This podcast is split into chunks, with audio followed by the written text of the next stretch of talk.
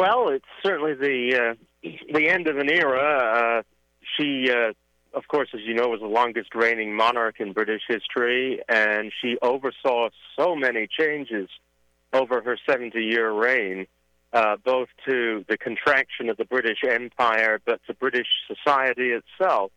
So it's a, a major milestone in British history.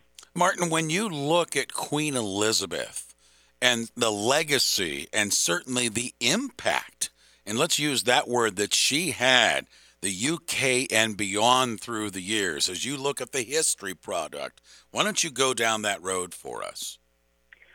Well, uh, Elizabeth was a, uh, a stabilizing force uh, in in British politics uh, and in Britain's reputation around the world. Uh, I think she played a major role in helping to keep the Commonwealth together. Uh, it, it, it, all these disparate countries of many different ethnic groups that had been part of the British Empire uh, still recognize her as the head of the Commonwealth, although only some of them recognize her as the head of state.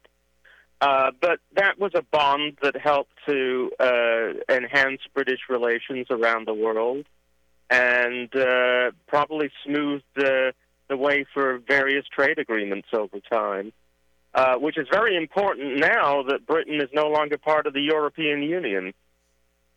With us is Dr. Martin Wainwright, University of Akron History Department. Shining moment, Dr. Wainwright, for Queen Elizabeth? shining moment. um, well, you know, I, I don't know whether there was a shining moment for her. I think what we need to remember her by was just her persistence.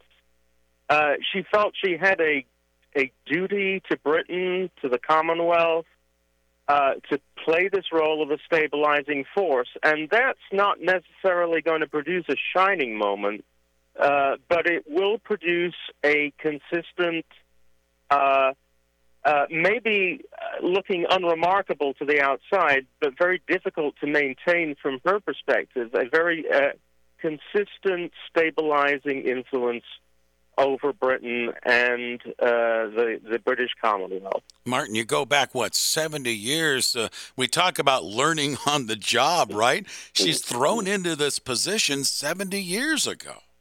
Yeah.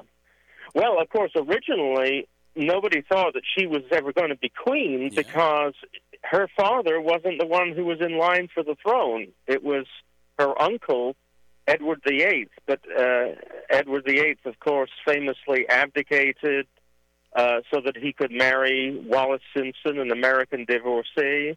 That was back in 1936.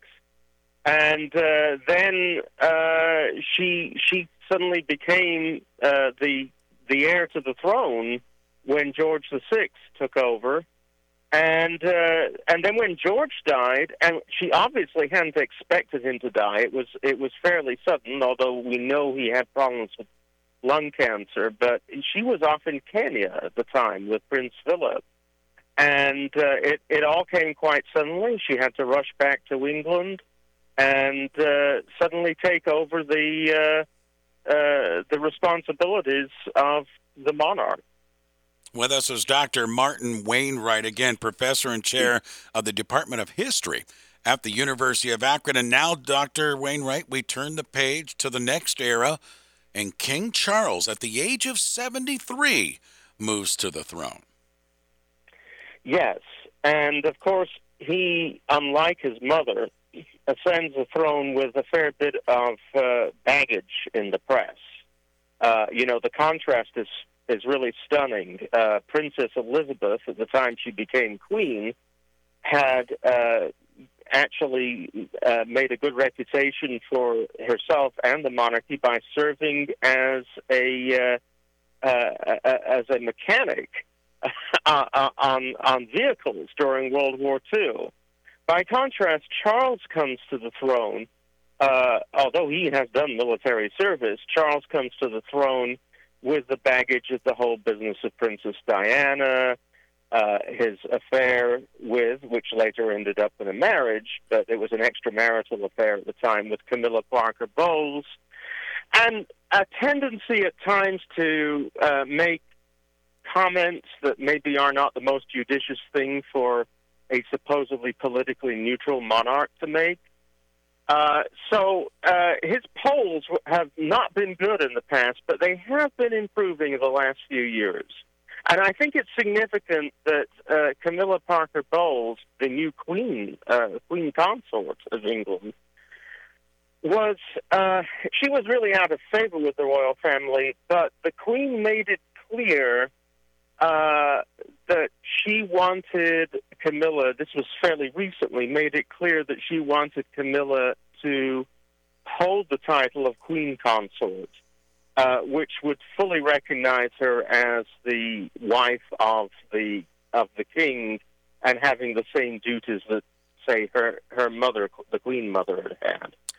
So uh, I think we, we're going forward. Um, I think that Charles's uh, uh, the opinion the British people have of Charles will probably go up at least in the short run. And of course, then there's William, waiting in the wings in the long run, uh, but that's probably a decade or two from now.